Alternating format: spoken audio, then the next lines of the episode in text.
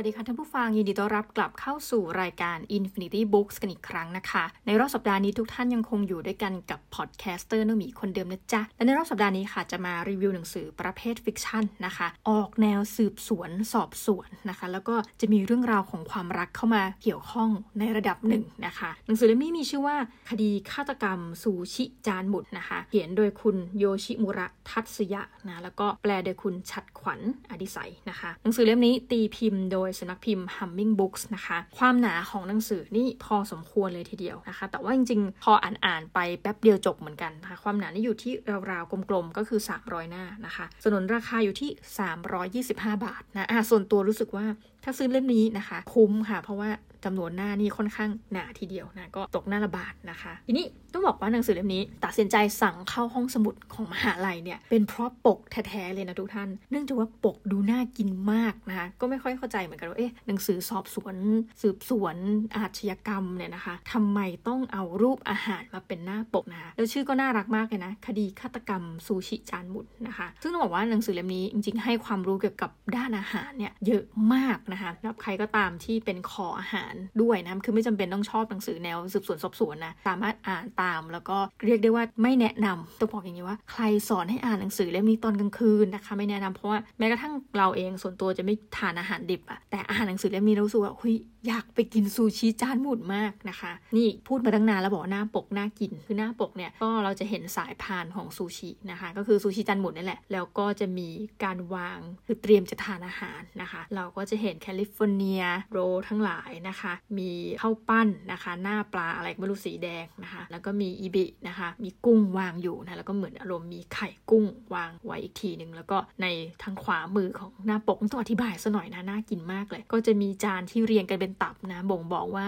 น่าจะอร่อยเพราะว่ากินหลายจานแล้วนะคะ โอเค เราไปดูหลังปกกันว่าอธิบายหนังสือเล่มนี้ไว้ว่าอย่างไรนะคะ นิยายสืบสวนสอบสวนที่กระตุ้นต่อมความอยากอาหาร อัดแน่นไปด้วยซูชิจานหมุนแบบสายพาน ชวนน้ำลายสอ手啊， เสิร์ฟพร้อมความสนุกสนานจนแทบวางไม่ลง อันนี้ยืนยันนะคะ ส่วนตัว พออ่านไปรู้สึกว่าคืออยากอ่านต่อจนจบนะ แล้วก็อ่านจนกระทั่งดึกเลยนะคะ นักสืบวาคุอิได้พบกับเปรนไดจิมิโดริหญิงสาวผู้เป็นรักแรก ซึ่งมีพลังเหนือธรรมชาติอ่านใจคนได้ และตัวนี้เธอเป็นชู้รักของหนุ่มนักธุรกิจเจ้าของร้านซูชิจานหมุน จากนั้นไม่นานก็เกิดคดีฆาตกรรมขึ้นไล่เลี่ยกันถึงสองครั้ง คดีแรกมีคนถูกฆ่าด้วยยาพิษในอพาร์ตเมนต์เก่า อีกคดีเกิดเหตุแทงกันตายในอุโมงค์รถไฟร้าง ซึ่งผู้ต้องสงสัยของทั้งสองคดีนี้คือรักแรกของนักสืบหนุ่ม ว่าคุอิจำต้องละทิ้งความรู้สึกส่วนตัว เพื่อไขคดีฆาตกรรมสุดซับซ้อน โดยหารู้ไม่ว่าคำบอกใบ้ที่จะช่วยคลี่คลายคดีทั้งหมดนั้น ถูกซุกซ่อนอยู่ในระบบของซูชิสายพาน อาหารโปรดของเขานั่นเอง ผลงานเรื่องเยี่ยมอันเป็นส่วนผสมระหว่างปริศนากับของอร่อย ส่งตรงจากปลายปากกานักเขียนชั้นแนวหน้าผู้เป็นคอซูชิตัวยง เจ้าของนิยายชุดมรดกโลกของญี่ปุ่นซึ่งเอ๊ะเราก็รู้สึกว่าเอ้ามันเป็นนิยายได้ด้วยนะคะมรดกโลกของญี่ปุ่น ไม่แน่ใจว่าพอเชื่อมเรื่องนี้กับซูชินะคะ มันจะมีเรื่องอื่นอีกหรือเปล่า เพราะว่าเราก็แอบไปดูใน Humming Books นะคะว่าเอ๊ะแนะนำนักเขียนว่าอย่างไร ปรากฏไม่ได้มีอธิบายในตัวของชุดนิยายนี้ไว้นะคะ คือแค่หน้าปกเนี่ย มันน่าสนใจมากจริงทุกท่าน อันนี้อาจจะพูดแบบอีกสัก 50 รอบเลยนะคะ เพราะว่ารู้สึกเช่นนั้นจริง แต่พอไปอ่านเรื่องคดีสนุกดี เรื่องมันก็เริ่มมาจากที่ว่า จริง ๆ คนที่เล่าเรื่องเนี้ยนะคะ จะไม่ใช่วาคุอินะคะ เป็นเจ้านายของวาคุอิทีนะขออนุญาตเรียกแบบสารวัตรละกันนะคะ ท่านสารวัตรเนี่ยก็เหมือนกับเป็นคนดำเนินเนื้อเรื่องนะก็เล่าเรื่องราว เบื้องต้นถึงว่าคดีที่แบบมันถูกไขออกมาได้อย่างไรนะแต่ว่าจริงๆแล้วเรื่องทั้งหมดเนี่ยถูกไขได้โดยตัวเอกของเราเลยค่ะ คือนักสืบวาคุอินะคะ คือวาคุอิเนี่ยเป็นตำรวจที่น่าสงสารต้องใช้คำนี้นะจริง ๆ ก็แลดูเหมือนมีอาชีพการงานที่โอเคนะก็คือข้าราชการของญี่ปุ่นเนี่ยนะคะอันนี้เป็นเกรดที่เราถามมาก็คือเงินเดือนเริ่มต้นเนี่ยเจ็ดหมื่นบาทนะคะใสๆนะคะซึ่งเป็นอะไรที่เราสูว่าอืมเป็นอาชีพที่น่าทำดีนะคะ เราก็เออก็มีอาชีพการงานที่ดีนะคะแต่ทีนี้เรื่องของเรื่องคือว่าว่าคุอิเนี่ยจริง ๆ ก็ยังเป็นโสดเนาะแล้วก็พอมีเจ้านายเนี่ยนะคะเขาก็เล่าว่าเออเม้งกันเองนะว่าแบบเจ้านายเนี่ยหัวหน้าตำรวจของเขาเนี่ยเป็นคนค่อนข้างขี้งกนะคะจะพามาเลี้ยงอาหารอะไรเงี้ยก็เนี่ยมาร้านซูชิจานบุญนะซึ่งจริงเขาก็จะเล่าถึงเรื่องราวประวัติของซูชิในประเทศญี่ปุ่นเนาะแล้วก็จะบอกว่าซูชิจานหมุนเนี่ยค่ะแต่เดิมมันก็มีการใช้ลิขสิทธิ์นะร้านแรกที่เปิดเป็นซูชิจานหมุนก็ทำำให้คนเนี่ยไม่สามารถทำซูชิจานหมุนได้ มันมีการจดลิขสิทธิ์นะแต่เหมือนกับพอตัวสิทธิบัตรลิขสิทธิ์อะไรเนี่ยหมดไปนะคะเหมือนหมดอายุของมันไปเนี่ยคนก็เลยเริ่มแห่กันมาเปิดซูชิจานหมุนนะแต่ก็เหมือนกับเป็นที่รู้กันว่าจริงๆแล้วเนี่ยซูชิจานหมุนเนี่ยคือมันเหมือนเป็นข่าวลือและเป็นเหมือนกับการฝังความเชื่อไปแล้วว่า ร้านแบบเนี้ยก็จะไม่ใช่เป็นซูชิที่แบบพรีเมียมอะไรอย่างเงี้ยนะคะ คือถ้าเป็นพรีเมียมเนี่ยมันก็จะไม่มาวาง แล้วก็ให้มีจานมาหมุนไปนะคะ แล้วก็ลักษณะ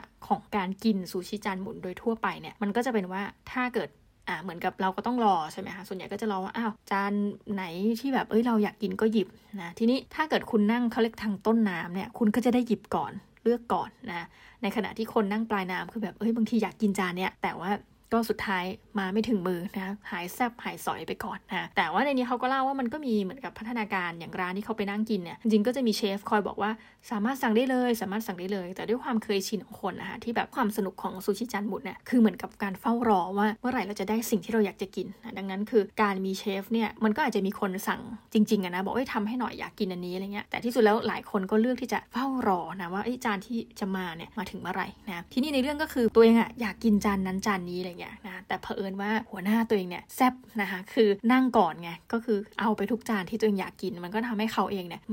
ลึกๆนะเราก็คิดว่าแลดูกินไม่อิ่มแล้วถัดไปคือสิ่งที่อยากกินเนี่ยกลับไม่ได้กินแล้วก็ได้กินซูชิที่มันจะมีราคา ส่วนราคาที่ถูกลงนะก็แบบแอบหุดหงิดนะคะแต่ไปมามันก็เล่าถึงเรื่องราวของคดีคดีหนึ่งค่ะมาแล้วนะอย่างที่ในปกหลังบอกว่า เอ้ย เป็นคดีที่พูดถึงเรื่องของรักแรกของวาคุอิ นะคะวาคุอิเนี่ยตกกลุ่มรักนะคะแล้วก็เหมือนกับเจอเด็กสาวคนนี้แล้วก็มีความรู้สึกประทับใจเนี่ยก็ตอนที่ไปเจอกันที่ร้านซูชินะคะโดยที่แบบพอปะกันอะไรเงี้ยเด็กผู้หญิงเนี่ยหูจริง ๆ แล้วเป็นคนที่หน้าตาสวยมากนะคะ แล้วก็ยังไม่ทันจะอะไรเลยนะคะ ปรากฏว่าก็เหมือนจากกันไป เพราะว่าผู้หญิงเนี่ยคือต้องย้ายตามการทำงานของคุณพ่อนะก็เลยเป็นรักแรกสมัยประถมมีความฝังใจแล้วก็มีความประทับใจกับร้านซูชินะคะในการต่อมาก็ปรากฏว่าเจ้าของธุรกิจของร้านซูชิเนี่ยลูกชายเจ้าของเหมือนเป็นเจเนอเรชันที่2เนี่ยนะคะปรากฏว่าบริษัทนี้นะชื่อว่า Easy ซูชิเนี่ยก็คนที่เป็นเหมือนกับมือขวาเนี่ยในเชิงว่าเป็นคนรักของเขาเนี่ยแต่ว่าทำงานในบริษัทเดียวกันนะคะพูดง่ายๆเหมือนอารมณ์เป็นแฟนของเจ้าของเนี่ยก็เสียชีวิตลง นะคะ ปรากฏว่ามันก็มีผู้ต้องสงสัยอยู่ด้วยกันประมาณ2อสคนนะคะ คนแรกที่เป็นผู้ต้องสงสัยก็คือลูกชายเจ้าของบริษัทนะซึ่งเราก็บอกว่าตอนนี้อัปเกรดเป็นเหมือนกับเจ้าของรุ่นถัดไปละนะถัดไปก็คือเลขานะซึ่งเลขาจริงๆแล้วเนี่ยเป็นเลขาตั้งแต่สมัยรุ่นคุณพ่อ เหมือนกับอยู่ยาวมาเรื่อยอะไรเงี้ยก็เป็นผู้ต้องสงสัยคนที่ 2 ซึ่งเป็นผู้หญิงนะคะ แล้วก็คนที่ 3 ซึ่งเป็นผู้ต้องสงสัยเนี่ยก็คือคุณมิโดรินะคำถามก็คือว่าคุณมิโดริเกี่ยวอะไรกับการเสียชีวิตของหญิงสาว ที่บอกว่าเป็นคนรักของท่านประธานบริษัทรุ่น2นะคะก็ปรากฏว่าจริง ๆ แล้วไปไปมาเนี่ยเรื่องมันก็จะบอกว่าเอ้ยจริงๆผู้หญิงคนที่เสียชีวิตเนี่ยเหมือนเป็นแฟนเก่ามือนที่ถูกแบบเขี่ยลงนะคะแต่ว่าคุณมิโดริเนี่ยก็เหมือนเป็นแฟนแบบลับๆแม่ของชายหนุ่มนะคะซึ่งจริงตอนแรกนักสืบเนี่ยคุณวาคุอิก็ไม่รู้ แต่ไปไปมาพอสืบแล้วถึงรู้คือเป็นเราเราก็จะแบบมีความรู้สึกสะเทือนใจนิดหน่อย อุ้ยรักแรกของเรานะเป็นทั้งผู้ต้องสงสัยแล้วก็อ้าวเธอมีแฟนแล้วนะเป็นแฟนแบบลับๆซะด้วยนะคะ คือปรากฏว่าเรื่องมันก็เริ่มต้นที่ว่ามิดูรีเนี่ยยังไงไม่รู้อยู่ดีก็สามารถที่จะอ่านใจคนได้นะคะแล้วเขาก็มีแผนว่าจะเปิดร้านซูชิเนี่ยที่เป็นซูชิดูดวงอะสมมติเช่น คุณเคยไหมเวลาคุณไปเปิดฟอร์จูนคุกกี้นะคะ ออิง BNK49 ซะหน่อย ไปร้านอาหารจีนโดยเฉพาะจีนในอเมริกาเนี่ยนะคะก็เวลาท้ายมือเนี่ยเขาก็จะมีเหมือนกับขนมที่ให้ฟรีอยู่แล้วนะนั่นก็คือฟอร์จูนคุกกี้ซึ่งลักษณะแป้งมันก็น่าจะคล้ายๆ ขนมแบบหลายอย่างของไทยเหมือนกันนะเป็นแป้งที่ไม่มีอะไรเลยค่ะก็หวานและหอมนิดๆนะ แต่เป็นแป้งที่พับมาแล้วก็ข้างในเนี่ยเมื่อเราแครกเปิดมันออกมาเนี่ยมันก็จะมีคำทำนายอยู่ใส่มาในคุกกี้เขาเลยเรียกว่าฟอร์จูนคุกกี้นะคะกรณีเช่นนี้เขาก็เลยจะทำร้านซูชิที่เป็นฟอร์จูนซูชิจานบุญนะคะเหมือนกันก็คือว่าพอทานอะไรปุ๊บเนี่ยเปิดมาอ้าวตายแล้วนะจานนี้แบบเออแล้วก็จะมีคำทำนายอะไรแบบนี้นะคะโดยที่จะให้คุณเรนไดจิมิโดรินะไม่รู้จะเรียกนางเอกของเรื่องหรือผู้ร้ายผู้ต้องสงสัยของเรื่องนะให้คุณมิโดริเนี่ยเป็นไอคอนนะคะว่าเฮ้ยบริษัทเราเนี่ยมาโค